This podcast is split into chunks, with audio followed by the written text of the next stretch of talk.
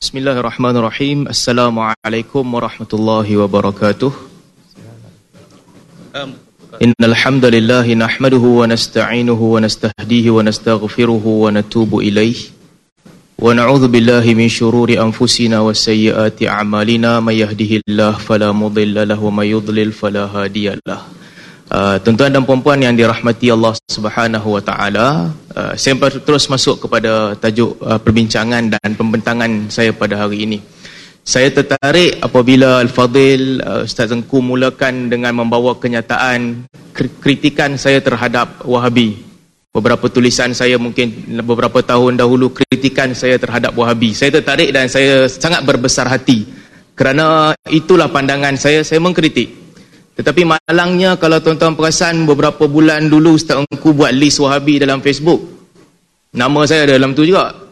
Jadi apabila beliau buat list Wahabi, ah, mungkin copy paste je kot, tak gaji tak apalah. Tapi bila buat list Wahabi, nama saya ada dalam tu. Hari ini datang membawakan saya telah mengkritik Wahabi. Jadi saya pun tak tahulah dia rasa saya Wahabi ataupun tidak.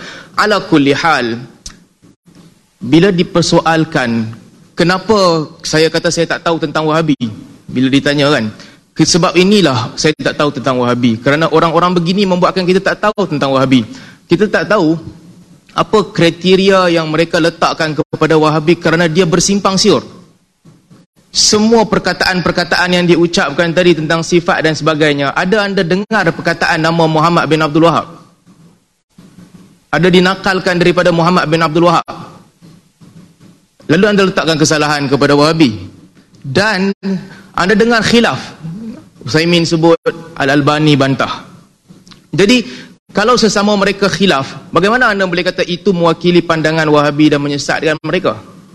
Ini beberapa persoalan yang saya akan masuk dengan lebih mendalam lah dalam, dalam sekejap lagi. Jadi saya mengambil pendirian untuk membentangkan pada hari ini bahawa aliran Wahabi aliran Wahabi sebagaimana yang mungkin takrif ringkas yang diberikan oleh Al-Fadhil Ustaz Engku sebentar tadi aliran yang um, diasaskan ataupun mengikut ideologi Muhammad bin Abdul Wahab pada saya ia tidak sesat.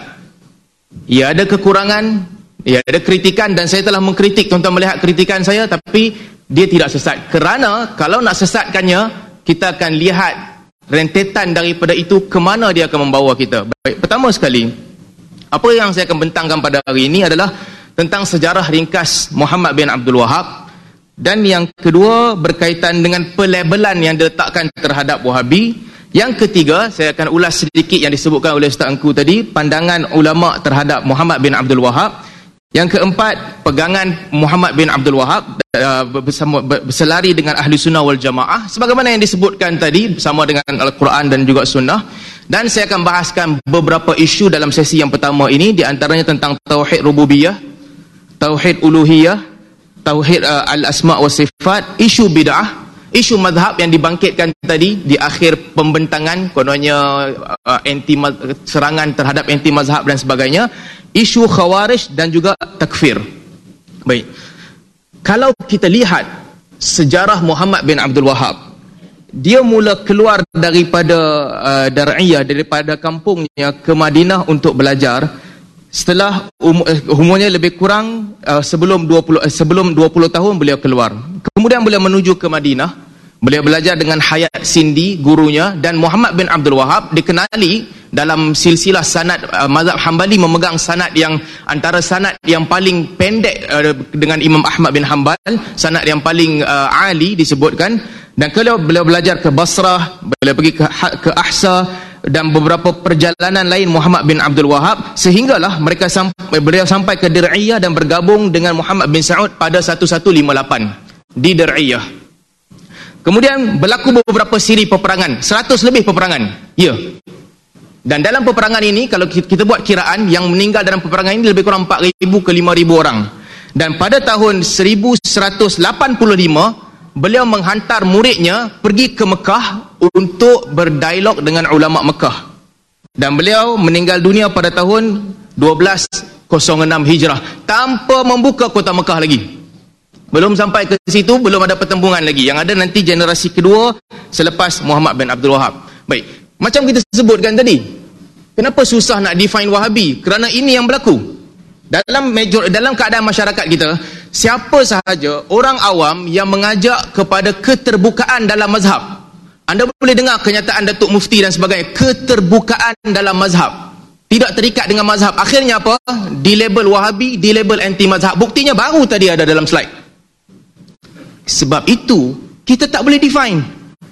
Sesiapa yang mengajak untuk meninggalkan bid'ah, meninggalkan bid'ah, sedangkan meninggalkan bid'ah ini adalah pegangan semua mazhab. Tidak ada mazhab ahli sunnah wal jamaah. Melainkan mereka akan mengatakan beberapa perbuatan fiqh adalah bid'ah. Semua mazhab. Mereka datang mereka kata pecah belahkan mazhab masyarakat. Sedangkan dalam mazhab Syafi'i sekalipun perkataan bid'ah digunakan dalam masalah khilafiyah di kalangan ulama mazhab Syafi'i. Tidak ada orang yang menentang khurafat. Tidak ada orang yang menentang khurafat. Melainkan orang ini akan dikatakan tak percaya kepada karamah lalu diletakkan label Wahabi. Contoh paling jelas, ada ustaz yang memang merepek. Bila dia cerita tentang tinggi bangunan Firaun, merepek tak masuk akal. Dan dia pun merepek.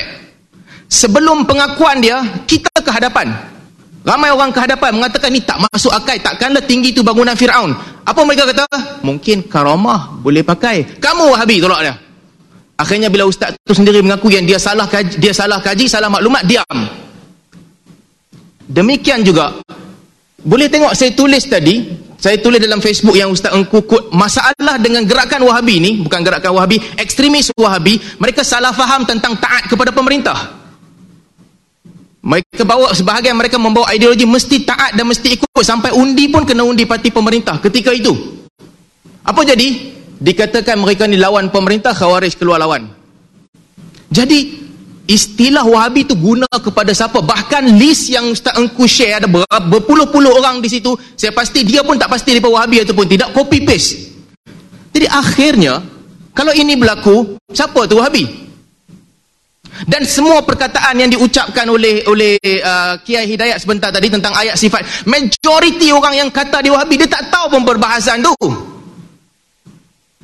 dia tak tahu pun tentang jihah, tentang had, tentang jisim, tentang jawahir, tentang a'rad orang tak tahu pun wahabi juga jadi sebab itu istilah wahabi ini adalah istilah yang digunakan digunakan untuk memomokkan orang di banyak tempat. Tadi ada pembentangan kata bembas kata istilah tu mulia. Bukan, tengok betul-betul perkataan bembas. Bembas sebut terdahulu, ya, perkataan itu baik menggambarkan mereka. Tapi jangan lupa bembas juga menyebut. Katanya, saya tak mahu sebut dengan Arab, inilah apabila golongan pelampau dan perosak melihat mereka dan berkata, inilah wahabi. Supaya mereka akan menjauhkan manusia daripada seruan dakwahnya, dan supaya orang ramai menyangka seruan ini adalah seruan yang batil dan yang bercanggah dengan syarak. Ini adalah dakwaan yang salah, buruk dan tercela. Masalahnya bukan pasal Wahabi. Masalahnya kita yang tak ada kena mengenal dengan Wahabi. Kita bukan Wahabi. Pun dimomokkan dan dikatakan. Berapa kali Kiai Hidayat terlepas cakap. Orang tu Wahabi, orang ni Wahabi, Wahabi dan Ustaz Salman sehingga ke tahap itu. Sedangkan ini masalah utama yang kita hadapi label yang diletakkan pada orang tak kena pada tempatnya. Itu yang pertama. Yang kedua, saya tertarik apabila Ustaz Engku sebut tentang ulama-ulama mazhab menentang Wahabi. First sekali dia bawa As-Sawi uh, As-Sawi uh, As-Sawi Al-Kabir. Sorry, As-Sawi Al-Maliki, satu orang alim uh, ulama alim mazhab Maliki yang meng, meng, mengkritik Muhammad uh, Muhammad bin Abdul Wahab. Bagi saya masa sekejap saya cek uh, saya ada maklumat tambahan tentang beliau sebentar tadi tentang As-Sawi. Baik beliau bawa perkataan As-Sawi yang katakan ini adalah kelompok yang suka membunuh tapi jangan lupa dalam hasyiah beliau As-Sawi dan dalam hasyiah beliau terhadap tafsir lain, beliau juga telah mengkritik Asy'ariyah mengkritik Asy'ariyah kerana sakit uh, mudah mengkafirkan orang itu perkataan dia jadi saya tinggalkan tu dulu, saya nak masuk kepada pandangan ulama tentang Muhammad bin Abdul Wahab. Kita pergi kepada mazhab Maliki. Siapa yang paling kenal kepada aliran Wahabi? Ulama Maliki yang tinggal di tanah haram. Antaranya Syekh Alawi Al-Maliki. Dia ada permusuhan dengan Wahabi. Dia ada permusuhan dengan gerakan Wahabi. Ali Syekh tulis buku untuk mengkritik dia, mengkritik dia. Dan dia banyak mengkritik mereka. Dia duduk di Mekah dan dia tak dibunuh di mana? Dia banyak mengkritik mereka. Dia dikritik oleh mereka. Dia ada pertembungan dengan mereka. Dan Alawi Maliki adalah tokoh besar. Apa katanya kepada Muhammad bin Abdul Wahab? Katanya, wa ha huwa imamut tauhid wa rasul muwahhidin. Setelah dia sebut terdahulu Muhammad bin Abdul Wahab lawan dengan khurafat Muhammad bin Abdul Wahab uh, berdiri berdiri uh, lurus untuk mempertahankan akidah katanya ha huwa imamut tauhid wa rasul muwahhidin. Ini Syekh Alawi Al-Maliki. Kalau betul lah semua maklumat tadi macam tadi tu Muhammad Abdul Wahab ni digambarkan orang yang paling teruk sekali macam mana Syekh besar Maliki yang kamu angkat sebagai tokoh boleh memuji dia? Dengan sebegini rupa. Seterusnya Yasin Fadani tokoh besar ulama syafi'i. Saya kut perkataan Ustaz Engku. Kata Ustaz Engku dulu dia pernah tulis dunia pernah memiliki ulama yang sangat hebat dan alim dalam madhab syafi'i iaitu Syekh Yasin Fadani yang jika diikutkan berdasarkan pemerhatian kita beliau sudah tentu mampu untuk tarjih semula madhab syafi'i kata siapa? kata Ustaz Engku ini Syekh Yasin Fadani menghimpulkan sanat-sanat yang ada pada dia menghimpunkan puluhan nama guru di sini Hayat Cindy juga ada di sini. Nama-nama besar. Tapi tuan-tuan perasan satu tak? Apabila beliau menyebutkan tentang Muhammad bin Abdul Wahab, katanya Syekh Abdullah bin Muhammad An-Najdi an abihi Syekhul Islam Muhammad bin Abdul Wahab An-Najdi. Orang ni sesat yang paling teruk. Dalam semua guru-guru dia, ini satu-satunya orang yang sanatnya sampai kepada bukan guru dia lah generasi sebelum dia sampai kepada Syekh Yasin Fadani dalam ramai list ni ini katanya Syekhul Islam. Apa dia tak tahu pembentangan tadi itu semua? Kenapa? Kerana pembentangan tadi itu semua bukan pasal Muhammad bin Abdul Wahab. Seterusnya ini guru kepada tuan guru ni Abdul Aziz. Hussein Ahmad Madani Diobandi beliau menyebutkan ha? boleh menyebutkan saya dengan ini sejelas-jelasnya berpendapat tentang ulama Najd yang dibuat dimuatkan dalam buku itu tidak berasaskan karya mereka sendiri melainkan berasaskan khabar-khabar angin. Karya-karya utama mereka dengan jelas membuktikan bahawa mereka tidak bercanggah dengan ahli sunnah wal jamaah. Ini otoriti madhab Hanafi. Otoriti madhab Hanafi Seterusnya, ada perbezaan yang lebih penting. Bolehlah bawa seorang ulama, tapi otoritinya di mana? Otoritinya badan ataupun kumpulan yang menghimpunkan ulama Diobandi. Di India ataupun Pakistan ada aliran Diobandi, aliran ahli hadis. Ini pandangan rasmi Diobandi. Pandangan rasmi. Apa kata mereka? Syekh Muhammad bin Abdul Wahab is not out of the fault of ahli sunnah wal jamaah. Pandangan official madhab Hanafi. Kalau nak ambil-ambil di sini. Adilkah kita ambil satu pandangan ulama mazhab ni buat kaedah umum, ulama semua mazhab mengatakan Wahabi terkeluar dari sunnah wal jamaah. Sedangkan ini pandangan rasmi. Dan pandangan yang rasmi ni kata kalau nak tahu lebih lanjut, lihat tulisan Maulana Muhammad Manzur Nu'ani. Dan disebutkan uh, tulisan saya, saya sebutkan di sini juga terjemahan daripada tulisan Muhammad Manzur Uthmani.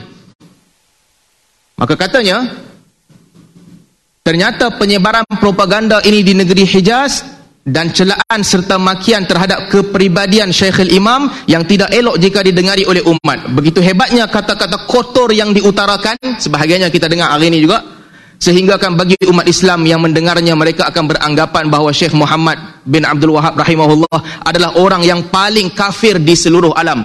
Ada ring bell tak? Begitulah yang kita dengar tadi. Ini kata Maulana Mandur Nu'mani Diobandi.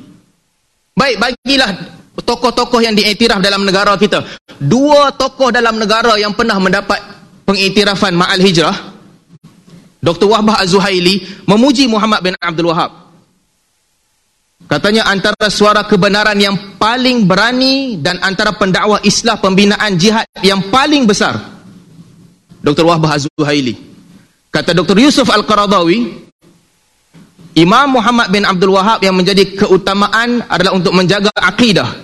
Di bawah itu, melancarkan gerakan dakwah bagi memusnahkan pelbagai fenomena kesyirikan. Dr. Yusuf Al-Qaradawi.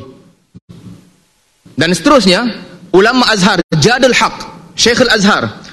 Ini saya tak jumpa ulama Wahabi pempuji begini, tapi Syekhul Azhar, Jadul Haq memujinya, katanya, dia, dia menyebutkan waqad jaa fil hadits syarif qaul Nabi sallallahu alaihi wasallam. Inna Allah yab'atsu li hadhihi al umma ala ra'si kulli mi'ati ala ra'si kulli mi'atin sanah man yujaddidu laha dinaha. Dia menunjukkan Muhammad bin Abdul Wahab pada martabat ni yang pengikut Muhammad Abdul Wahab pun tak bagi dia martabat ni. Mujaddid abad ini. Anda boleh bersetuju ataupun tak bersetuju tetapi yang dikatakan tadi pengikut dia mentaksub dia mengangkat dia tinggi. Tapi tengoklah mana-mana aliran. Aliran wahabi ni antara aliran yang paling kurang taksub kepada tokoh dia. Mereka tak pergi doa kepada kubur tokoh dia. Ada dengar? Mereka tak pergi cium tunduk sujud kepada tokoh dia. Ada dengar? Dan pujian sebegini rupa datang daripada Syekhul Azhar. Bukan datang daripada mereka sendiri. Tiba-tiba datang ke sini dibawakan ideologi seolah-olah kelompok ini kelompok yang paling taksub kepada guru mereka. Seterusnya Ahmad Tayyib Syekh Al-Azhar yang baru ni. Apa dia buat? Setelah berlaku uh, pe, perhimpunan ulama di Chechnya, Chechnya dia balik dan buat kenyataan berlepas diri. Kenyataan media berlepas diri. Dan dia menyebutkan dengan jelas bahawa syairah, maturidiyah dan juga ikhwanuna salafiyah adalah semua ahli sunnah wal jamaah. Ini Syekh Al-Azhar yang sekarang ni. Jadi pandangan ulama' Mesti dilihat secara menyeluruh, jangan selektif. Ada tak yang mengkritik? Saya setuju ada yang mengkritik. Poin-poin kritikan tadi memang ada. Saya akan jelaskan sebentar nanti. Apakah yang mengkritik itu tokoh? Mereka juga tokoh, betul? Tapi berlaku adil lah. Berlaku adil. Bawakan ke semua pandangan dan lihat secara pertengahan. Seterusnya, pegangan Muhammad bin Abdul Wahab. Satu berkaitan dengan tauhid, saya akan ulaskan sedikit tentang tauhid rububiyah, uluhiyah, al-asma' wa sifat, pandangan beliau berkaitan dengan bid'ah ataupun pandangan wahabi berkaitan dengan bid'ah dan juga tentang mazhab. Sebab tadi serangan terus disebutkan tentang mazhab. Baik. Tentang tauhid tiga. Soalan kita yang pertama. Apakah ada keluasan untuk nak bahagikan tauhid kepada tauhid tiga ataupun tidak? Dan yang kedua bagaimana tauhid rububiyah dan uluhiyah ini dilihat pada pandangan ulama Islam yang terdahulu daripadanya? Dan yang ketiga apakah ini bertepatan ataupun tidak dengan Al-Quran dan Sunnah? Ini saya kena puji Ustaz Engku sikit lah sebab dah semakin matang. Dahulunya kata Ustaz Engku dahulu apabila dia membantah pembahagian Tauhid tiga katanya namun ianya tetap memerlukan sokongan dalil. Apatah lagi jika berkaitan dengan persoalan akidah. Ini dululah lima tahun lepas. Tapi pembentangan terbaru bid'ah di dalam kaedah penyusunan semata-mata tidaklah menjadikan ia bercanggah dengan syarak matang sikitlah itu yang kita setuju. Takkanlah nak bahagi tauhid pun memahami membahagi cara mengajar tauhid pun memerlukan dalil qat'i. Alhamdulillah 2022 sedikit lebih matang daripada 2016 lah. Seterusnya disebutkan di situ ini masih lagi 2016 dulu ketika dalam mood untuk menyerang tauhid tiga secara tidak matang katanya ini seolah-olah kita bagi gambaran seolah-olah Allah masih belum lagi menyempurnakan agama. Allah masih lagi masih belum menyempurnakan agama melalui wahyu kepada rasul. Kemudian datang Syekh Ibn Taymiyah dan Muhammad bin Abdul Wahab membahagikan tauhid kepada tiga untuk menyempurnakan agama Islam. Kononnya nak kata tak boleh bahagi tiga. Kalau kau bahagi tiga menunjukkan seolah-olah pembahagian ni baru datang. Baru datang dan menyempurnakan. Dalam masa yang sama, di muka surat PHARG bawa sifat 50 yang dibuatkan oleh tokoh mereka. Kritikan yang sama boleh dibentangkan. Takkanlah tak sempurna lagi kamu datang nak bagi cukup 50 sifat. Ceritanya mudah begini. Pembahagian 20 ke, 50 ke, 3 ke, ini pembahagian masing-masing. Sekiranya ia membawa kepada jalan kepada matlamat memahami tauhid itu telah memadai. Saya bersetuju dengan Ustaz Engku tahun 2022. Dan saya bersetuju dengan Ustaz Engku juga pandangan beliau pada tahun 2016 itu kebudak-budakan dan tidak matang. Pembahagian is okey. Seterusnya ada sebahagian yang membantah. Ini disebutkan dalam sebahagian daripada pembentangan uh, Kiai Idrus Ramli. Ilah dan Rob ini membawa maksud yang saling sama. Maksudnya sama. Interchangeable. Tak boleh bagi nama rububiyah dan uluhiyah. Sekali lagi, kita bukan bincang pasal istilah tu. Ulama bukan bincang tentang istilah itu, tetapi tentang intipati untuk mengajarkan tauhid. yang dikritik itu Ibnu Taimiyah pun tahu, Muhammad bin Abdul Wahab pun tahu, kalau istilah ilah dan rab digunakan dalam konteks yang yang menyendiri, mungkin membawa maksud yang selainnya. Ilah membawa maksud rab, rab membawa maksud ilah, itu biasa. Kalau ditanya dalam kubur marabbuka, artinya siapa Tuhan yang kamu sembah? Itu biasa. Tapi kalau letak konteks yang sama, qul a'udzu birabbin nas, ada ilahin nas, maksudnya berbeza. Katakanlah, aku berlindung dengan Rabbin Nas, Ilahin Nas. Kalau diletak sekali, artinya ada maksud yang menjadikan dua perkataan itu special, maksud yang special. Ala kulli hal, tentang pembahagian bahasa ini tidak ada masalah. Walaupun ada tokoh cuba membesarkan cerita, membesarkan perbezaan ini.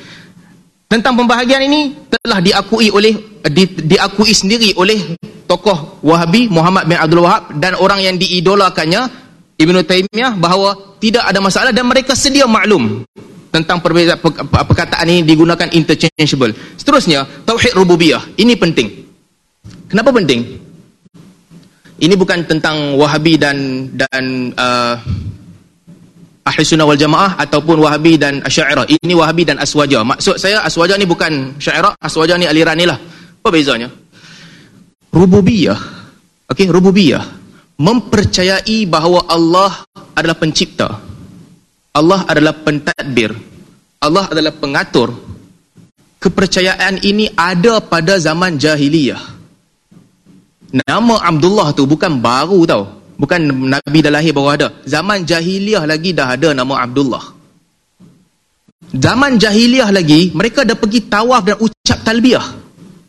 Mereka dah kata, Labaik Allahumma labaik, labaik la syarika, illa syarika lak. Tamlikuhu wa ma malak. Mereka dah ucap zaman tu dah. Kami menyahut seruanmu, wahai Allah. Kami datang kepadamu, ya Allah. Tidak ada sekutu bagimu. Melainkan sekutu yang engkau punya dan engkau miliki dia dan juga dia eh, segala yang dimilikinya. I'tiqad ini dah ada dah. Di zaman jahiliah lagi mereka percaya. Fa idza rakibu fil fil fulki da'u Allah mukhlishina lahuddin. Apabila mereka menaiki lautan di atas kapal mereka akan doa minta sungguh-sungguh kepada Allah. Lepas itu bila depa tenang depa relax depa doa dah. Ini i'tiqad daripada zaman jahiliah. Nabi perang dengan Abu Jahal, Abu Jahal minta doa kepada Allah Taala untuk menangkan dia. Tahu? Abu Jahal minta kepada Allah Taala menunjukkan konsep rububiyah percaya bahawa Allah lah pencipta, pentadbir, pengurus alam ini ada pada masyarakat jahiliyah. Sebab tu dalam ayat-ayat Al-Quran, wala in sa'altahum man khalaqa samawati wal ard la yaquluna Allah. Kalau kamu tanya kepada mereka siapa yang menciptakan langit dan bumi, mereka katakan Allah. Kalau kamu tanyakan kepada mereka siapa yang menciptakan mereka, mereka katakan Allah. Dan seterusnya ayat-ayat begini banyak di dalam Al-Quran. Baik, apa isunya? Isunya, musyriki Mekah tetap kafir. Walaupun mereka percaya Allah pengatur pentadbir. Kenapa? Kerana mereka minta kepada berhala. Sebelum kedatangan Amr bin Luhai bawa berhala masuk ke Mekah, mereka tak ada berhala. Bila datang berhala di situ, mereka minta kepada berhala. Mereka percaya Allah yang bagi. Tapi mereka tetap kafir. Jadi kenapa isu ini penting? Kerana ramai orang yang macam jahiliyah. Ramai orang begitu. Mungkin zaman ini dah kurang sebab ada gerakan reformis yang datang berubah. Tahun 50-an, 60-an, 70-an, ramai orang pergi ke masjid, solat isyak nak masuk hutan, tok nenek, anak cucu nak tumpang lalu, tolong bagi laluan. Ini apa? Ramai orang yang malam Jumaat baca Yasin, lepas tu nak pergi ke laut, dia cerita ke orang, eh jangan lawan, mambang laut ni kuat, dia boleh timpakan mudarat, kena minta lindung dengan dia. Ini apa? Ini bukan baru. Datang gerakan-gerakan reformis menyucikan manusia daripada ini, tidak mengikat diri, tidak takut melainkan kepada Allah Subhanahu Wa Taala. Jadi ini berkaitan dengan tauhid rububiyah. Ada beberapa hujah yang dibawakan. Hujah ini penting sebab ada kelompok dia nak bantah ni, dia nak kata tak. Quraisy tak ada tauhid rububiyah. Tak ada. Sebab apa tak ada? Sebab dia nak kata Quraisy itu sesat ataupun kafir kerana percaya makhluk yang bagi. Selagi mana kamu percaya Allah yang bagi, okey boleh minta kat siapa-siapa. Minta kat mambang pun boleh, minta kat bomo pun boleh, minta kat, kat, uh, dekat tokong pun boleh, minta ada kepercayaan begitu. Belum syirik, belum syirik. Jadi itu clash pointnya. Sebab itulah kalau tengok salah satu ayat Al-Imam Razi sebab saya sebut tadi ini bukan pertentangan di antara Aswaja dan Wahabi. Ini pertentangan, ini bukan pertentangan uh, Asy'ariyah dan Wahabi. Asy'ariyah faham isu ini, Aswaja tak faham. Imam Asy'ariyah Ar-Razi apabila mentafsirkan inna qulu illa i'taraka ba'du alihatina bisu qala inni ushhidullah wa ashhadu anni bari'um mimma tusyrikun apabila kaum Nabi Hud mereka mengatakan illa i'taraka ba'du alihatina bisu. Yang kami lihat ni Hud engkau ni hanya ditimpakan keburukan oleh Tuhan kami. Ada orang kata maksudnya depa ni depa depa percaya berhala lah. Depa percaya berhala yang berkuasa penuh. Tak semestinya. Pengikut Nazim Haqqani berapa ramai di antara mereka yang disebut Nazim Haqqani sebut bila masuk ke tengah laut masuk ke tengah laut minta tolong dengan dengan wali. Dia kata Allah bagi sebab tu Al-Imam Razi bila dia ulaskan ayat sebelumnya qalu yahud ma ji'tana bibayinatin wa ma nahnu bitariki alihatina an qaulika wa ma nahnu laka bimu'minin kaum Nabi Hud bila kata dekat dia Al-Imam Razi kata wa hadha aidan rakik. Pandangan ini ataupun ayat ini tak bagus uh, lemah. Li'annahum kanu ya'tarifuna bi anna nafi' wad-dar huwa Allah taala kerana mereka ini meyakini bahawa yang memberi manfaat dan mudarat adalah Allah Subhanahu wa taala. Sehingga akhir ayat tu kita boleh baca kemudian. Artinya Imam Asy'ariyah Ar-Razi bila mentafsirkan ayat ni beliau iktiraf dan tahu ini bukan bererti kaum Nabi Hud ni tak percaya bahawa Allah yang bagi. Mereka tetap percaya Allah yang bagi tapi mereka tetap syirik. Kerana mereka pergi minta kepada makhluk. Dan mereka percaya bahawa makhluk itu memberi. Dia boleh bagi dengan izin Allah Subhanahu wa taala wala tasubul ladina yad'una min dunillah fayasubbullaha adwan bighairi ilm. Ar-Razi bila mentafsirkan ayat ini katanya kami telah sebutkan sebelum ini bahawa mereka berikrar dengan kewujudan Allah.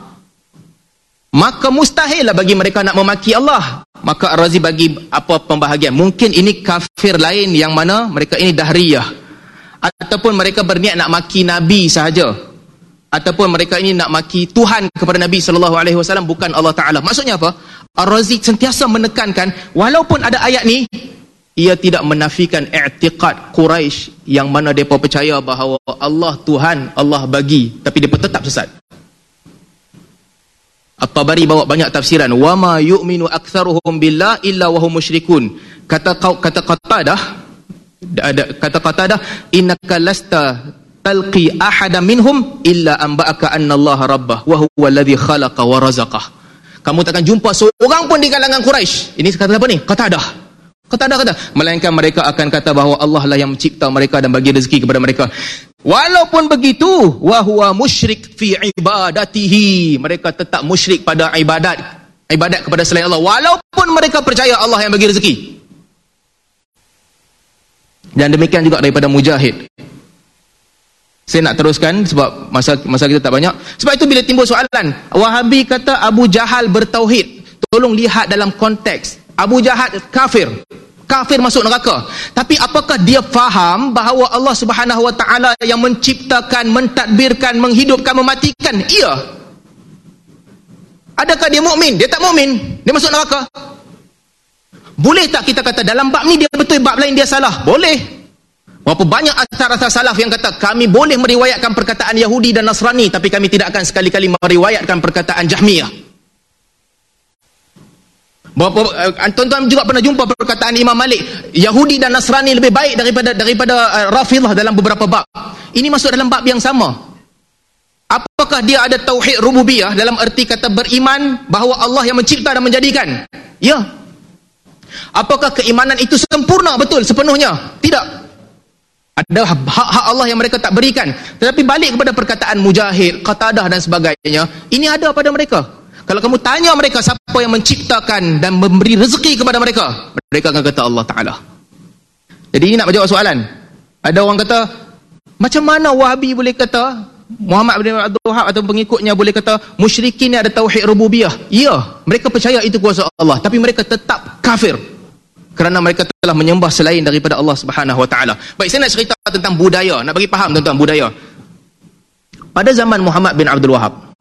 Ini bukan Wahabi yang cerita, ini rekod kerajaan Uthmaniyah yang dikumpulkan oleh Muhammad Kamil bin Nu'man. Dia ni dihantar oleh kerajaan Uthmaniyah untuk merekod keadaan dakwah Wahabiyah dan kedudukan penduduk Mekah pada ketika itu. Apa katanya? Ini rekod bukan rekod pertengahan ni, bukan Wahabi. Dia kata budaya di zaman itu kalau tuan boleh rekod balik ini ada, ada cetakannya. Di zaman itu kalau orang hilang kambing, dia kata ya Sa'ad, kalau orang hilang unta, dia kata, Ya Sa'ad, kembalikan unta aku. Sampai Muhammad bin Abdul Wahab kena pergi ke orang tu tanya, Eh, Sa'ad ni siapa? Sa'ad mati dah dalam kubur. Muhammad bin Abdul Wahab kena pergi cakap ke dia, apa siapa tak minta kepada Tuhan Sa'ad? This is the culture zaman tu.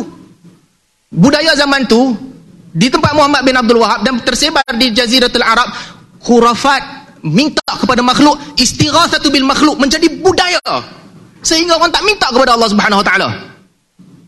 Ini rekod Osmani. Dan juga perkara yang sama disebutkan oleh dalam Durar Saniyah ditulis oleh anak kepada Muhammad bin Abdul Wahab. Dalam risalah Muhammad bin Abdul Wahab katanya, musyriki zamanina yad'una unathan la yuwazinuna Isa wal malaikah. Zaman sekarang ni orang musyrik mereka menyeru makhluk yang tak sama pun level dengan Isa ataupun malaikat. Sebab ini budaya mereka. Saya tak rasa pelik. Di tempat kita pun 30-40 tahun dahulu budayanya sama. Budayanya sama. Orang boleh mendirikan solat dalam masa yang sama. Orang boleh pergi minta kepada mambang-mambang. Ini budaya yang berlaku. Maka di situlah dia datang dan membawa berdakwah tauhidnya. Baik, kalau nak kata tak boleh kata ini syirik. Orang buat tawasul sahaja, tak boleh kata syirik. Tinggalkan Muhammad bin Abdul Wahab sekejap. Mari nak tengok ni. Apa kata jabatan uh, uh, uh, ini fatwa negeri Melak negeri Sembilan ya negeri Sembilan apa katanya Pembandingan dengan pulau besar katanya perbuatan memohon hajat berdoa dan bermeditasi serta bertawasul di sisi kubur-kubur yang ada di sekitar pulau besar merupakan amalan ghulu yang boleh membawa kepada syirik ini kata siapa ini fatwa negeri Sembilan Negeri sembilan tau. Kalau ikut apa yang disebutkan tadi, mohon hajat tak apalah. Selagi yakin Allah Ta'ala bagi. Doa di kubur tak apalah. Bertawasul tak apalah di kubur. Tapi fatwa negeri sembilan ni, mengatakan bahawa perbuatan ini hulu yang boleh membawa kepada syirik. Perbuatan memuja dengan tujuan untuk mendapatkan bantuan daripada sesuatu objek seperti di kubur Sultanul Arifin dan sebagainya seterusnya adalah syirik adalah syirik. Zaman lah ni sikit sangat orang yang pergi memuja di kubur. Tuan-tuan, kalau tuan-tuan tengok di TV dan juga cerita orang dulu-dulu, berapa ramai orang yang buat begini? Jabatan agama Islam kata syirik. Kita patut berterima kasih dengan gerakan reformis. Tak kisahlah Wahabi ke, Ikhwanul Muslimin ke, siapa ke yang datang, yang telah mengubah dan membebaskan masyarakat daripada kekalutan ini. Dan Sebagaimana Muhammad bin Abdul Wahab telah merobohkan makam, makam keramat di Pulau Besar juga telah dirobohkan. Tindakannya sama. Kita boleh main retorik. Kita boleh main nak cerita, boleh, tak apa. Seorang kalau nak pergi ke kubur nak menangis, boleh biar. Tapi kalau ini menjadi budaya, semua orang daripada nak pergi masjid, dia pergi ke kubur. Daripada nak minta kepada Allah Ta'ala, dia minta ke kubur. Ini akan membawa, ini akan membawa kerosakan yang besar. Sebab itulah Sayyidina Umar radhiyallahu anhu, Sayyidina Umar apabila dikhabarkan kepada beliau dalam riwayat Abdul Razak, para sahabat Nabi yang pergi ekspedisi perang jumpa kubur Nabi Daniel, terbuka. Orang pergi ke kubur tu orang minta. Minta kepada Allah Taala dekat kubur tu. Ramai-ramai orang pergi jadi budaya. Sampaikan kepada Umar. Umar kata keluarkan kubur Nabi Daniel, pergi ke tempat lain, gali 13 kubur, tempat lain, tanam di salah satu supaya orang tak tahu dan dia tak buat benda begini. Itu trend para sahabat. Takkan kita kena membiarkan budaya-budaya begini hidup. Seterusnya, minta kepada orang mati untuk menyelesaikan hajat. Bismillah.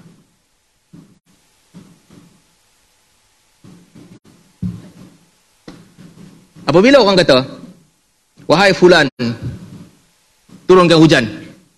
Wahai fulan, bagi aku anak. Wahai fulan bagi uh, suami aku jadi baik tak lari keluar rumah malam-malam. Dia minta. Hajat yang mana Allah yang boleh bagi. Dia minta kepada orang mati. Perbuatan-perbuatan ini pada sisi ulama Wahabi adalah haram dan syirik akbar. Ini pandangan mereka. Dalam kitab Tauhid disebutkan inna hadha huwa syirkul akbar. Clear, minta kepada makhluk. Ya, ada beza. Aswaja kata kalau selagi i'tiqad Allah yang bagi. Allah yang bagi, tapi minta ke makhluk. Ya Ghutha wa Ya'uqa wa Nasra minta kepada orang-orang soleh zaman Nabi Nuh ni tak apa boleh minta juga. Tapi as long as beriman Allah bagi, tak apa. Depa soleh. Minta kepada Isa, "Oh Jesus help me." Pasal apa? Memang aku minta kepada Jesus, tapi aku yakin Allah Taala yang bagi. Pada depa tak apa. Tapi pada pandangan Muhammad bin Abdul Wahab, ini dikatakan syirik. Tak boleh. Hang niat apa pun tak apa tapi jangan minta ke makhluk. Seterusnya, ini daripada kitab Tauhid. Ini teks ulama Wahabi saya tak nak ulang sebab tadi telah disebutkan oleh pembentang daripada sahabat-sahabat daripada ARG telah sebutkan perkataan mereka hampir sama dalam bab ni syirkul akbar syirk syirkul akbar syirkul akbar alladhi yukhriju minal millah. Apabila seseorang minta kepada makhluk makhluk tak boleh bagi. Bukan bidang kuasa makhluk. Walaupun hang niat Allah Taala bagi minta kepada makhluk tak boleh. Kenapa dia anggap syirkul akbar? Kerana doa. Dan doa itu adalah ibadah.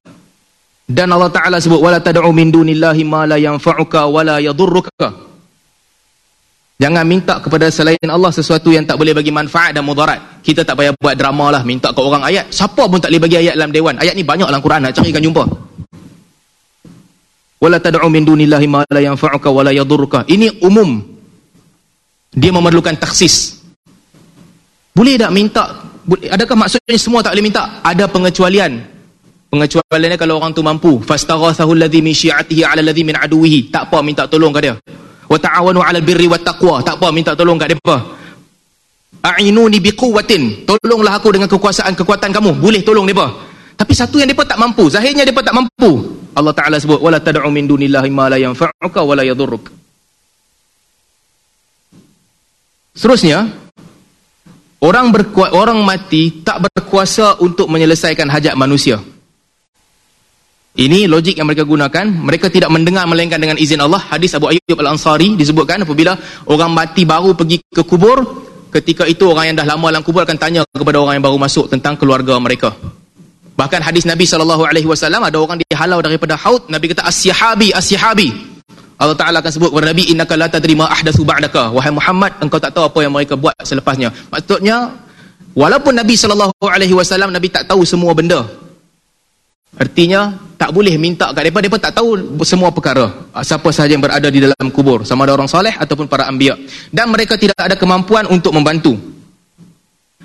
Muhammad bin Abdul Wahab membezakan di antara istighathah antara orang hidup dan orang mati.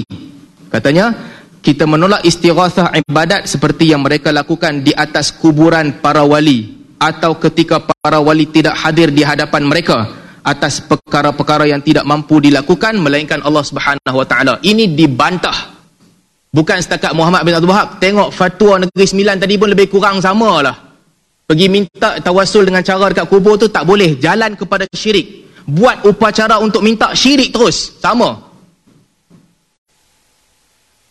Baik. Minta kepada Allah untuk selesaikan hajat dengan menyebut kemuliaan orang yang telah mati.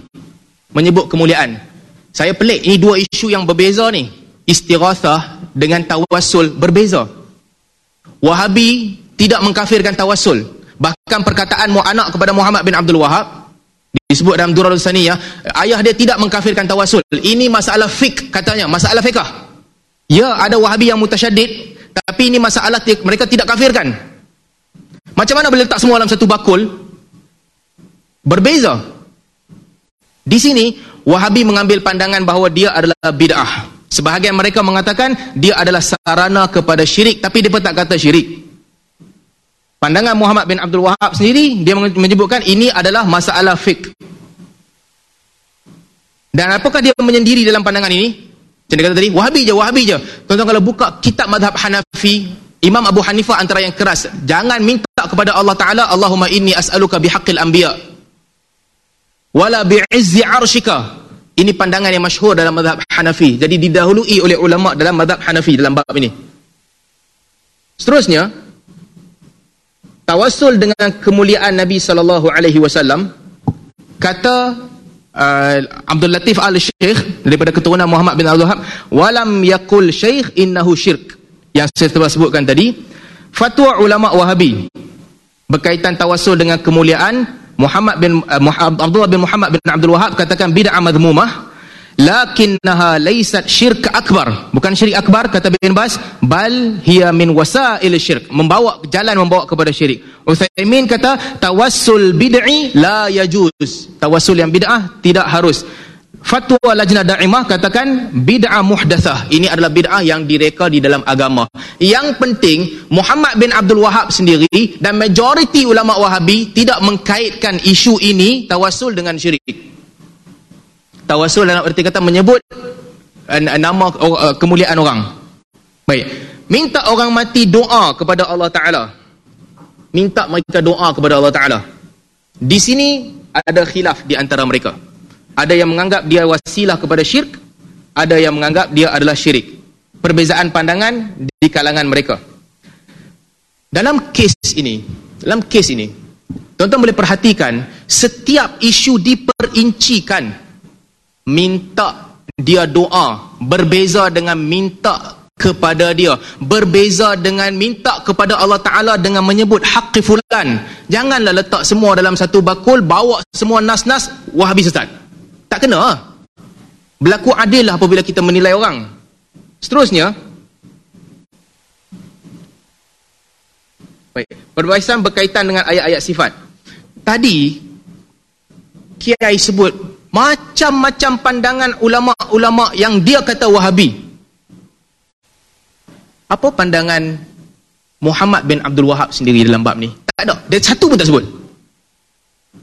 Kata Muhammad bin Abdul Wahab dalam bab ini, wa minal imani billah al iman bima wasafa bihi nafsuhu fi kitabihi wasafa bihi nafsuhu fi kitabihi ala lisani rasulillah sallallahu alaihi wasallam min ghairi tahrif wala ta'til bal a'taqidu anna Allah laysa kamithlihi shay' wa huwa as-sami'ul basir fala anfi anhu ma wasafa bihi nafsuhu wala uharrif al-kalam an mawadhi'ihi wala ulhid atau alhad fi asma'ihi wa ayatihi wala ukayif wala umathil sifat wala umathil sifatahu wa ta'ala bi sifati khalqihi li'annahu ta'ala la samiyya lahu wala kufuwa lahu wala nidda lahu wala yuqasu bi khalqihi fa innahu subhanahu a'lam bi nafsihi sangat biasa dan sang, sebagaimana yang disebutkan oleh ramai ulama-ulama salaf.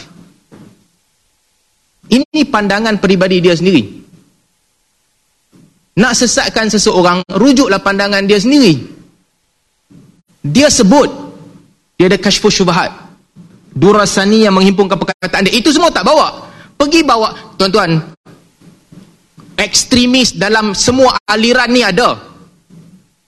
Yang tersasar dalam semua aliran ni ada Sahabat-sahabat kita di sana pun tak setuju dengan Ahbash. Tapi adilkah saya kalau saya ambil perkataan ulama-ulama Ahbash sebagai contohnya dan saya kata ini menunjukkan bahawa aswaja salah. Tak adil lah. Nak rujuk kepada imam. Kalau perkataannya ada.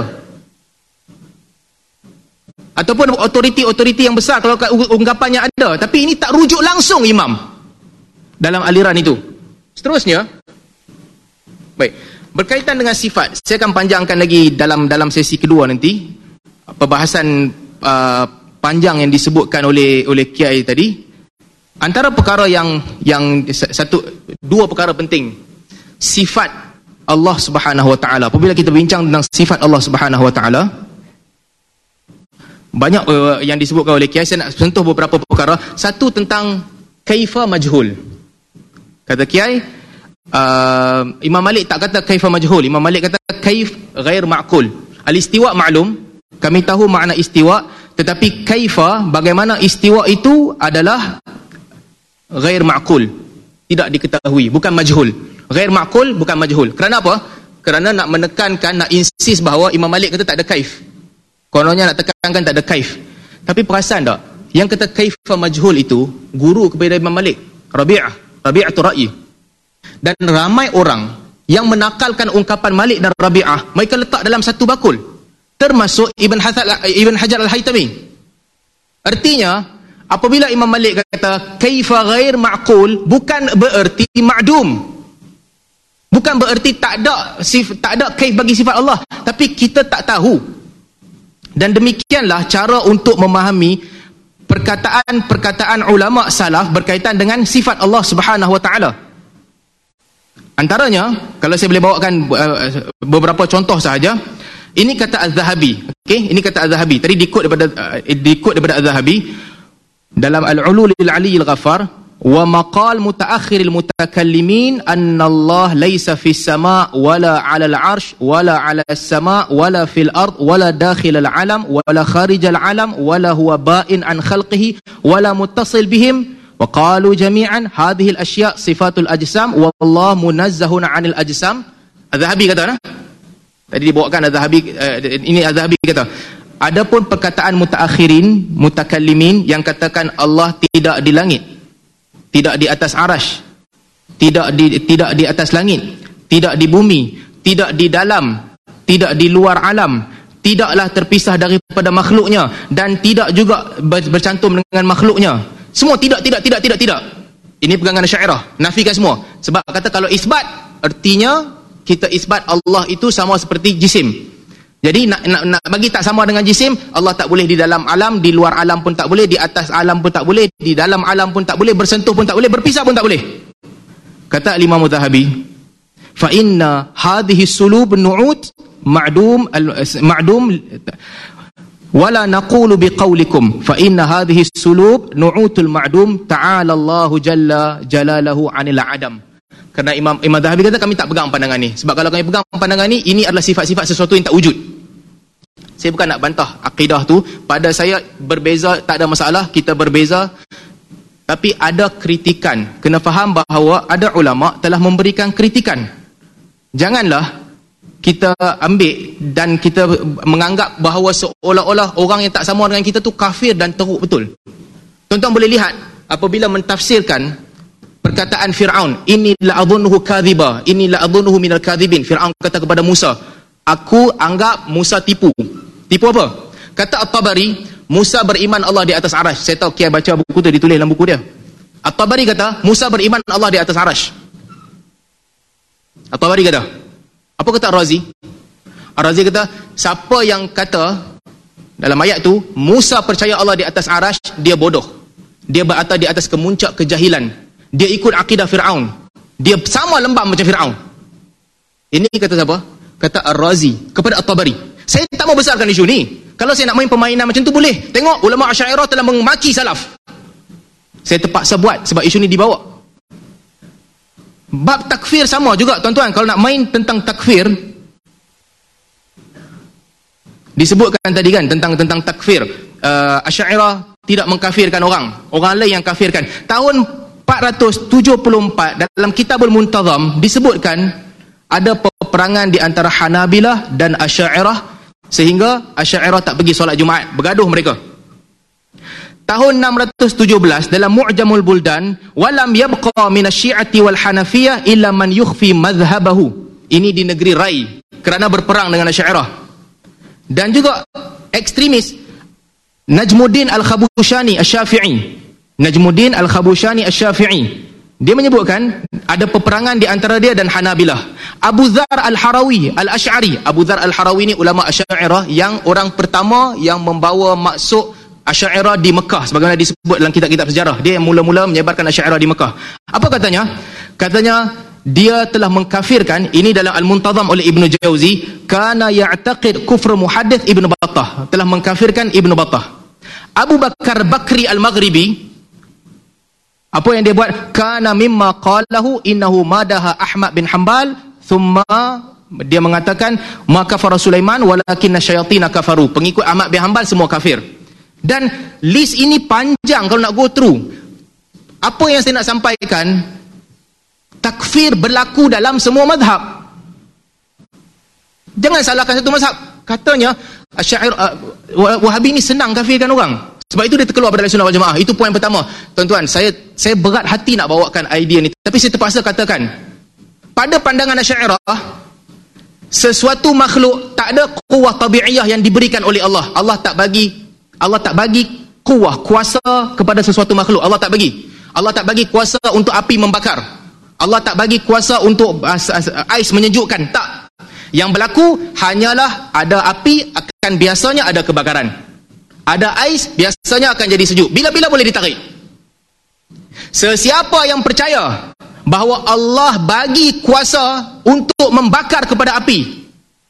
Ini majoriti orang. Semua orang. Saya rasa orang Syairah di sini pun sama. Semua percaya Allah bagi pada api sifat dan kuasa untuk membakar.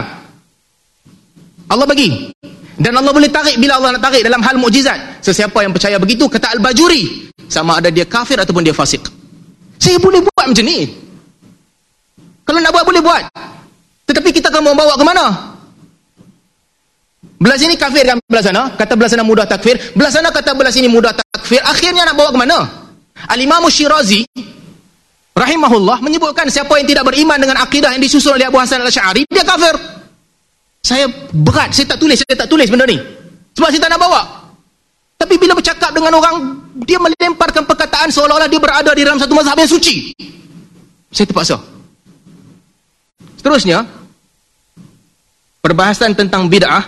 Bid'ah ini satu perkara yang saya saya expect akan disebut, akan dibincangkan tapi tak dibincangkan. Mungkin mereka matang juga. Berbanding terdahulu. Dalam perbentangan Ustaz uh, Engku selalu sebut, nak kata sunnah tak apa, tak mau buat tak apa. Tak, bukan setakat itu. Pandangan ahli sunnah wal jamaah, semua madhab kata, nak kata sunnah boleh, nak kata bid'ah pun boleh. Itulah ahli sunnah wal jamaah. Banyak amalan yang para ulama ahli sunnah wal jamaah berbeza pandangan antara sunnah ataupun bid'ah. Yang kata tak boleh kata bid'ah ni seorang ni ya, Mahathir Jol. Dia seorang yang kata, jangan kata bid'ah. Sedangkan lihat ucapan-ucapan ulama ahli sunnah wal jamaah, even dalam madhab yang sama sekalipun. Al-Imam Syafi'i Al-Imam Nawawi kata sapu tengkuk. Ya, Al-Ghazali kata okey, tapi pada aku itu bid'ah. Biasa. Dan begitu juga dengan pandangan-pandangan yang lain. Tapi kerana isu ni tak bawa, saya pun tak nak panjangkan. Nanti kalau panjangkan, kita akan teruskan lagi tentang isu ni. Ringkasnya, pandangan aswaja tentang masalah bid'ah bercanggah dengan ijma'. Buktikan saya salah. Ijma' ulama ahli sunnah wal jamaah. Ijma' Sebagaimana Wahabi pun buat juga. Bid'ah berlaku pada masalah khilafiyah.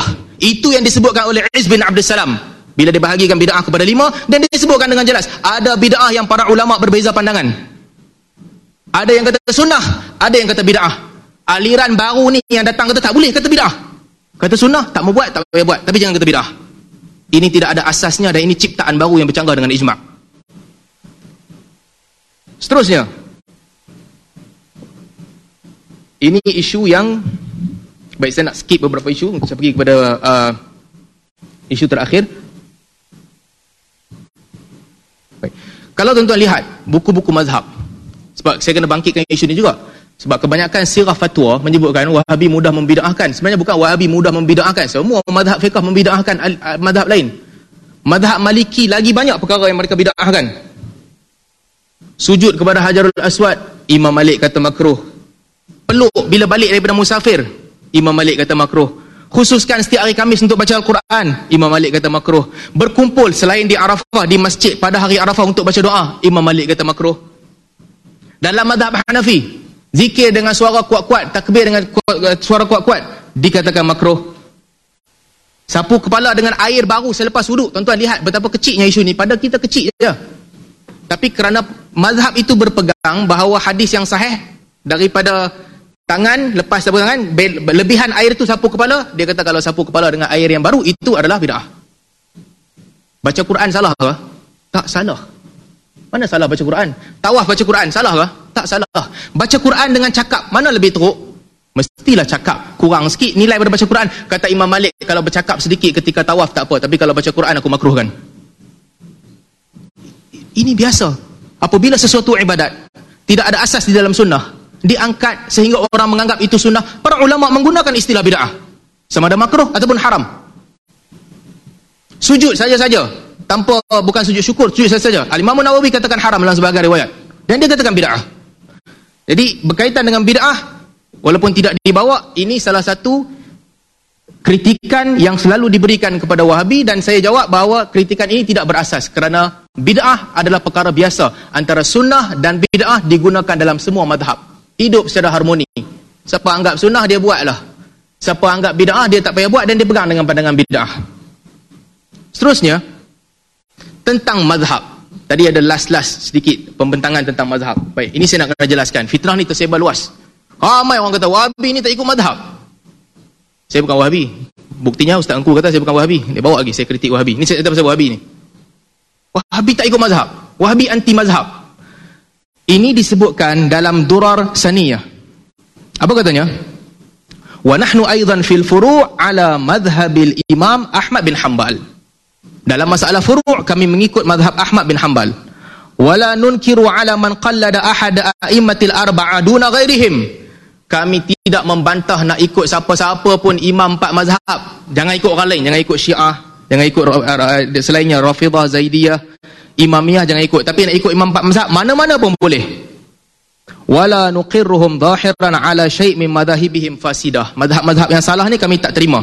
Bal nujbiruhum ala taqlid ahadi ahadi aimmatil arba'ah. Kami mewajibkan mereka untuk taklid kepada salah satu a'immah yang arba'ah. Lalas sampai kat suaja kata apa? Wahabi anti mazhab. Ini wahabi kata ni. Aku mewajibkan kamu taklid kepada salah satu di antara mazhab yang empat wala nastahiqqu martabatal ijtihadil mutlaq. Wala ahadun ladaina yad'iha. Kami tidak berada pada darjat untuk bermustahid secara mutlak dan tidak ada seorang pun daripada kami yang mendakwa ada kelebihan itu. Durar Saniyah buku anak Muhammad bin Abdul Wahab tulis apa dia berkata kat sana ada wahabi yang kata Ibn Taymiyah lebih baik daripada imam empat mazhab lebih baik daripada tabi'in lebih baik daripada sebahagian sahabat tengoklah apa perkataan tokoh-tokoh utama dalam mazhab Tengoklah berlaku adil lah. Mutatarrifin ada di mana-mana. Akwal mutatarrifah, akwal tatarruf daripada sebahagian orang ada di mana-mana. Tapi lihatlah di sini. Illa annana fi ba'dil masail idza sahha lana nas jali min kitab aw sunnah kalau ada eh, melainkan dalam beberapa masalah apabila ada nas yang jelas daripada kitab dan sunnah dan tidak bercanggah dengan yang lebih kuat daripadanya akhadna bihi wa tarakna al-madhhab. Kami mengambilnya dan kami tinggalkan madhab. Samalah macam kita di Malaysia. Dalam beberapa kes, madhab-madhab telah fatwa-fatwa negeri telah meninggalkan madhab Syafi'i. Cukai pendapatan tak ada dalam madhab Syafi'i. Tapi kita tahu ada keperluan. Bayar cukai bayar zakat uh, sorry zakat pendapatan. Bayar uh, bayar zakat fitrah dengan dengan duit ganti dengan duit tak ada dalam mazhab Syafi'i tapi diambil samalah macam Muhammad bin Abdul Wahab juga ada beberapa masalah dia keluar daripada mazhab Hambali tuan-tuan kita nak berbeza boleh tapi jangan jahat itu je cerita dia jangan jahat singa aswaja Idrus Ramli dalam buku soal jawab Wahabi apa dia tulis dia ambil quotation quotation ni cerita penuh yang mana Muhammad bin Abdul Wahab bercerita tentang dia tulis surat kepada ahli batil. Ahli batil, orang-orang yang batil ni, apa dia nak buat? Dia nak menghalalkan uh, istirasah dan sebagainya, perkara-perkara yang pada Muhammad bin Abdul Wahab ini haram. Dia berkata alasan kami ini fiqah. Alasan, alasan, alasan fiqah nak menghalalkan istirasah. Tuan-tuan saya dah sebut tadi budaya mereka macam mana? Menjadi budaya, tapi minta ke Allah Ta'ala. Ada masalah, terus pergi cari makhluk-makhluk, minta seru nama makhluk terus tak seru nama Allah dia kata yang ni fiqah boleh terima Muhammad bin Abdul Wahab bantah mereka Muhammad Abdul Wahab kata ini syirik kamu bagi nama fiqah nampak tak konteks dia kes itu spesifik bila dia debat dengan orang dia kata ini perbuatan syirik kamu bagi nama fiqah sampai kat singa aswaja Idrus Ramli katanya apa katanya pendiri wahabi berkata ilmu fiqh itu syirik berapa jauh hang punya pusing macam mana orang tak maki Wahabi kalau begini? Ini terkena kepada ulama ulama Hanafi tadi. Kalau semua orang buat macam ni, buat macam Kiai uh, Idrus Ramli buat macam ni, quotation yang salah, takawul yang salah, sampai ke orang luar, orang akan makilah. Dia kata lain. Kesimpulannya apa? Ilmu fiqh itu syirik. Para ulama ahli fiqh itu setan-setan manusia dan jin. Ilmu fik harus ditinggalkan. Ya Allah, sampai begini dia punya spin. Pergi inilah cabaran yang dihadapi oleh Wahabi di kebanyakan tempat. Seterusnya. Khawarij. Khawarij. Dikatakan Wahabi ini Khawarij. Kenapa? Ini pandangan sebahagian ulama, kita setuju yang disebutkan ulama yang berbeza dengan dengan Wahabi mengatakan mereka ini Khawarij. Satu, kerana mereka bermudah-mudah mengkafirkan umat Islam. Bab ini saya sekali lagi saya minta maaf rakan-rakan Syairah. Saya tak minta maaf dengan rakan-rakan sewajarlah. Tak apa saya minta maaf dengan rakan-rakan Syairah. Kita berkawan tapi kita kena akui ada pandangan mazhab yang keras ada dalam Wahabi dan ada dalam Asy'ariyah. Sebahagian ulama Asy'ariyah yang mengkafirkan orang atas alasan orang itu beriman bahawa makhluk ada kuah tabi'iyah yang Allah bagi pada dia dan Allah boleh cabut pada bila-bila masa. Ini menjadikan ramai orang masuk dalam daerah kafir. Betul. Demikian juga sebahagian daripada ulama Wahabi yang mudah-mudah, sebahagian mereka yang disebutkan tadi, mudah-mudah mengkafirkan orang dalam masalah tawasul dan sebagainya. Sebahagian daripada mereka, ini tak boleh. Ya. Tapi apakah Wahabi sahaja yang nak kena hentam masyarakat tak kena hentam? Tak adil lah macam tu perkataan macam diucapkan oleh Imam Syirazi faman i'taqada ghaira ma asyarna ilaihi min i'tiqadi ahli al-haqq al-muntasibina ila al-imam Abi Hasan Asy'ari radhiyallahu anhu fa huwa kafir. Tak boleh perkataan begini. Dan kadang-kadang ulama besar juga menghadapi masalah yang sama.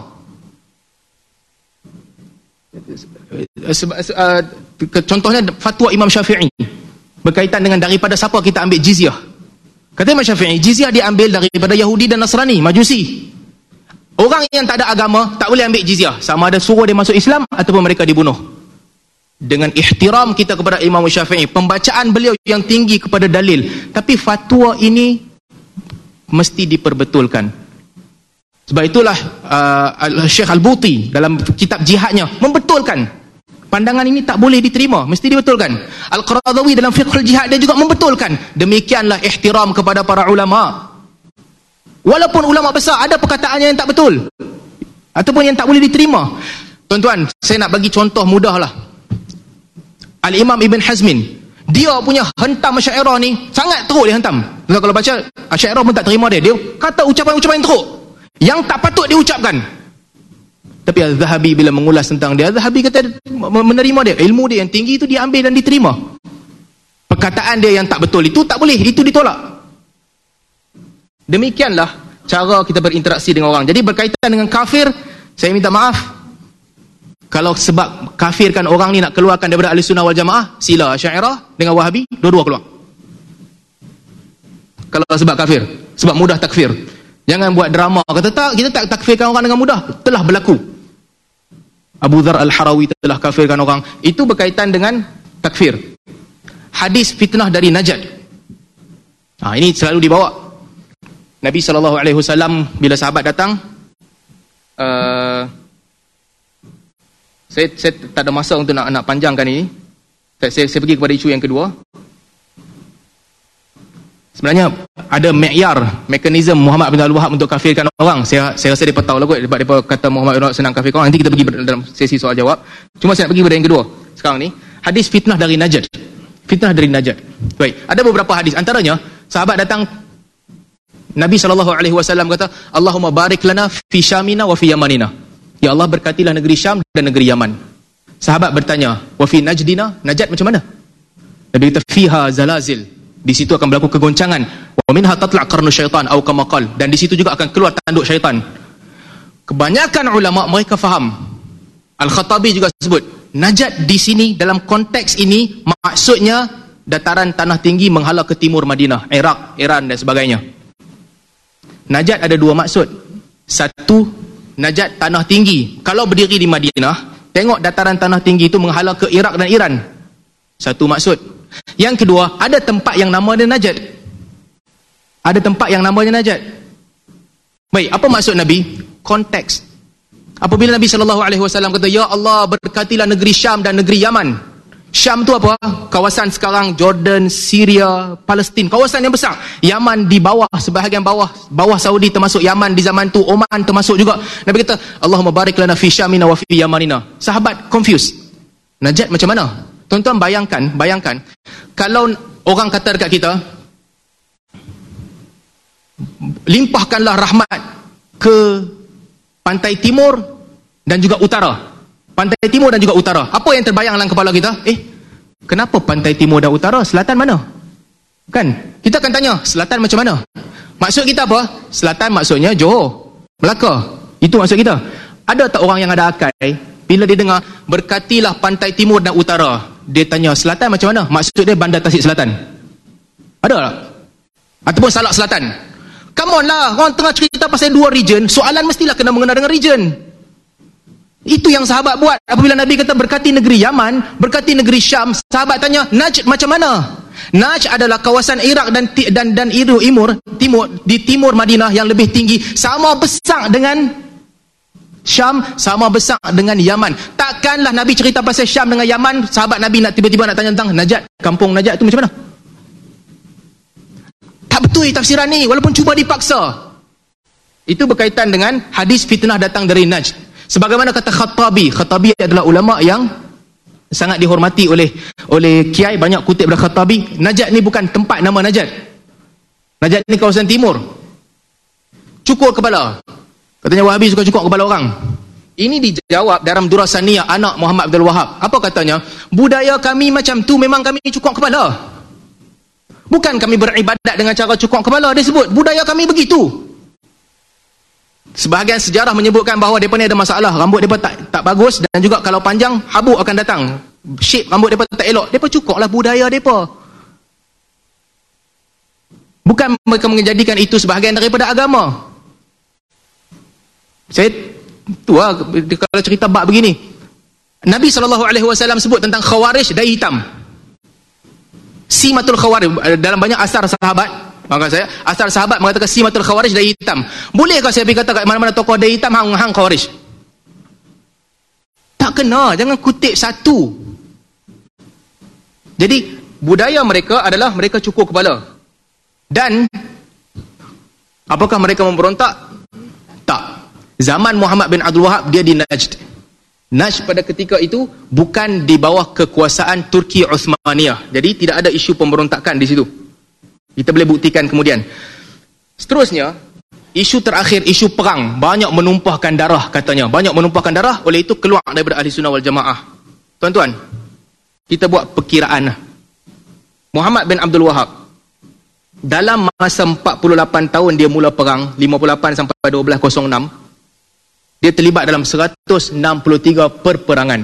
Dia kafirkan orang, orang kafirkan dia balik. Fair, square. Kalau keluar dari semua, boleh keluar semua sekali. Keluar dari sunnah. Tapi dalam peperangan 163 peperangan ni, kita kira dia membunuh, terlibat kematian lebih kurang 4,000 ke 5,000 orang. Boleh rujuk dalam Unwan al-Majd fi Tarikh Najd. Okey, dia ni banyak bunuh orang. Keluar dari sunnah berjamaah. Apa pula yang dilakukan oleh tokoh Asy'ariyah? Iaitu Ibn Tumat. Ibn Tumat di Maghrib, di Maghrib dalam tujuh peperangan dia di Maghrib, sembilan tahun, dalam tarikh Dimash disebutkan dia bunuh lebih daripada 200 orang. 200 ribu orang, Asif. Asif. Ini disebutkan oleh Ibnu Kathir, Ibnu Kathir sebut, dalam beberapa hari sahaja dia telah membunuh 70 ribu orang. Beberapa hari, satu occasion. 70 ribu orang mati dibunuh. Mula-mula dia perang di satu perkampungan orang yang minum arak. Disebutkan dalam tarikh Dimash dengan tafsir. Orang tu minum arak, dia perangi mereka sehingga mereka tak minum arak. Kemudian dia pergi ke perkampungan kedua, dia isytiharkan perang kepada raja di tempat tu. Kerana apa? Kerana mereka dituduh mujassimah. Mereka dituduh mujassimah. Bahkan ramai penulis sejarah yang mengatakan bahawa mereka itu hanya mengikut nas.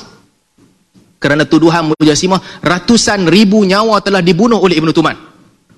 Tak apa, saya tak ada masalah. Saya tak nak kaitkan dengan Ibn Tumat. Tak apalah, tak mau. Tapi tak adil lah kalau kamu hentam wahabi habis-habisan sedangkan ini kamu angkat sebagai tokoh. Buku Ibn Tumat ni siapa cetak ni? Aqidah Mursyidah tulisan Ibn Ibn Tumat dicetak oleh ASWJ ni. Lambang siapa ni? Kamu angkat orang ni sebagai tokoh. Kamu hentam orang lain yang terlibat dalam perang. Macam mana ni? Seterusnya, itu uh, peperangan yang berlaku antara Ibn Tumat dan kita kena faham satu benda. Ideologi keganasan tidak ada kaitan secara langsung, bukan kaitan secara langsung dengan dengan akidah ataupun madhab seseorang. Sebab keganasan ini cross madhab. Jangan tertipu. Jangan menjadikan kelompok minoriti di mana-mana sebagai sasaran untuk kata ah, kelompok ni lah pengganas. Kelompok inilah yang selalu melakukan keganasan. Ni kena jaga. Siapa ada kawan polis bagi tahu berhati-hati. Kalau tidak, kita akan biarkan keganasan yang paling besar bermaharaja rela kita kita sentiasa menjadikan hadaf kita kelompok-kelompok minoriti. Lihat sejarah, kita akan lihat dengan jelas. Di Malaysia, di Malaysia sendiri, contohnya di Malaysia, cerita Al-Ma'unah ni, tuan-tuan semua tahu. Cerita Al-Ma'unah. Apa yang jadi? Amin Al-Ma'unah, ini di, dalam rakam, boleh tengok, boleh cek dalam dalam YouTube, uh, ada ada video didedahkan. Apabila dia ditanya oleh DCP Abdul Razak, pasal apa yang hang perang ni? Apa katanya? Aku dapat arahan daripada orang atas. Siapa orang atas? Nujabak ke? Wali jenis uh, wali budalak ke? Wali raus ke? Siapa? Dia tak boleh nak jawab. Dia, dia pengetahuan dia dekat tu je. Boleh tak saya ambil ni, saya kata, tarikat-tarikat yang percaya ada arahan langsung daripada wali di atas menyebabkan berlaku keganasan. Saya boleh buat kalau nak buat begitu. Bukti jelas. Dia bukan wahabi ya. Dia bukan wahabi. Dia mengikut arahan para wali. Ini trend tarikat. Tapi tak adil lah kalau saya nak letakkan kesalahan pada keseluruhan tarikat di atas kefahaman orang yang salah faham. Demikian juga di sebelah sana juga mesti berlaku adil. Kalau bunuh orang ni tuan-tuan nak cerita pasal bunuh orang. Tersilap page. Tuan-tuan bayangkanlah. Dia pun marah kan. Muhammad Abdul Haq terlibat dalam perang, bunuh orang. Dalam 9 tahun dia bunuh berapa orang tadi? 4,000, 5,000 orang. Ni saya nak cerita dalam satu occasion seminggu. Seminggu, satu occasion. Di Medan Raba'ah di Mesir. 2,000 orang terbunuh. Ataupun kurang sikit. 2,000 orang dalam satu occasion, seminggu. Okey? Siapa yang menghalalkan perbuatan ini? Ali Jum'ah. Mufti Ali Jum'ah. Apa katanya? Bunuh lagi orang ikhwan. Tak apa. Saya boleh faham dan saya boleh justify fatwa Dr. Ali Jum'ah. Walaupun dia salah pada ketika itu, memang salah. Dah lah jatuhkan kerajaan yang sah, junta tentera jatuhkan, tentera bunuh orang, mufti pergi kata tak apa, bunuh lagi ikhwan. Kerajaan tu dilantik dengan undi. Saya boleh bersifat keras, menghentam beliau habis-habisan dan mengaitkan tindakan beliau dengan dengan dengan syairah. Boleh. Tapi kita tak nak buat begitu. Sebab itu perkataan keganasan, perkataan takfir, kena berhati-hati. Kalau nak gunakan perkataan ini, dia akan melibatkan dan kena pada ramai orang. Seterusnya, ini berkaitan dengan Ibn Tumat. Saya pinjam jawapan daripada Dr. Aiman. Katanya, bila orang cerita pasal Ibn Tumat, bunuh orang, berperang dan sebagainya, katanya peperangan dan pertumbahan darah adalah sebuah perkara yang biasa terjadi kepada mereka seperti catatan sejarah yang merekodnya. Kadang-kadang seseorang itu dipaksa berperang demi hidup kerana tidak ia akan dibunuh dan dinasti yang berkuasa dia akan dibunuh oleh dinasti yang berkuasa dalam buku ni muka surat 16 amboi bukan main dengan Ibnu Tumat boleh justify zaman dia berbeza keadaan dia berbeza jadi kita kena kita kena menerimalah perbezaan itu dengan Ibnu Tumat boleh saya tak kisah tapi dengan Muhammad bin Abdul Wahab kenapa tak boleh saya bukan nak main isu game macam dulu. Dah, dah verify tak dengan anak Muhammad Abdul Wahab? Kalau nak tanya soalan tu, tak habis ya. Kita boleh buat, tapi saya tak nak main game macam tu. Dan seterusnya, ini jawapan yang dibuat oleh Dr. Aiman. Jawapan Kiai Idrus Ramli pula katanya, setelah dia tahu dan dia baca tentang semua kerosakan yang dilakukan oleh tokoh syairah ini, Katanya umat Islam Asy'ariyah tidak pernah menjadikan Ibnu Tumat sebagai ulama mu'tabar dalam mazhab Asy'ariyah. Tak pernah pula. Bahkan umat Islam tidak banyak mengenal ketokohan beliau. Ini kata Kiai Idrus Ramli.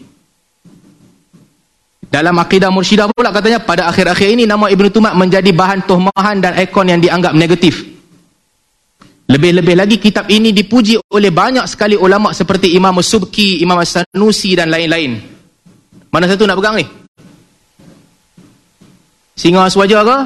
ARG ke? Tentang Ibn Tumat. Poin saya, kalau tentang pembunuhan, orang lain buat juga. Jangan salahkan satu kelompok. Kalau tentang takfir, ramai orang buat takfir ni. Kita tak boleh ubah. Kita tak boleh ubah orang di luar sana. Kita tak boleh ubah pandangan ulama lama. Tapi kita boleh berdiri matang di tengah-tengah. Sebagaimana Ahmad Taib buat walaupun kita tak setuju dengan dia. Terima semua dalam lapangan ahli sunnah wal jamaah. Maturidi, Asy'ariyah, Salafi. Terima semua, itulah penyelesaian dia. Kalau kita nak main kafirkan setiap kelompok, keluarkan, sesatkan setiap kelompok, kita tak akan selesaikan apa-apa masalah pun. Atas masalah-masalah ijtihad. Dan orang yang mengikut, mengikut kelompok ini sebenarnya tak tahu pun tafasil yang kamu sebutkan tadi. Mereka tak tahu. Jadi ini yang saya nak tekankan. Ringkasnya, pada pandangan saya, aliran wahabi ada perbezaan dengan ahli sunnah wal jamaah asyairah dan maturidi okey ada perbezaan betul adakah mereka ekstrim? Ada mereka ekstrim di sebahagian tempat. Sebagaimana mazhab lain juga ada ekstrim. Tapi apakah itu membolehkan keluarkan mereka dari sunnah wal jamaah? Tak boleh. Dan kerajaan Malaysia juga takkan buat begitu. Jadi saya berhenti setakat ni dulu. Baik, uh, terima kasih kepada Ustaz Salman. Uh, um, kita uh, apa atas pembentangan uh, yang tidak mencapai pun. Uh, jadi kita teruskan dengan uh, rehat eh selama 10 minit sebelum sesi kedua interogasi bermula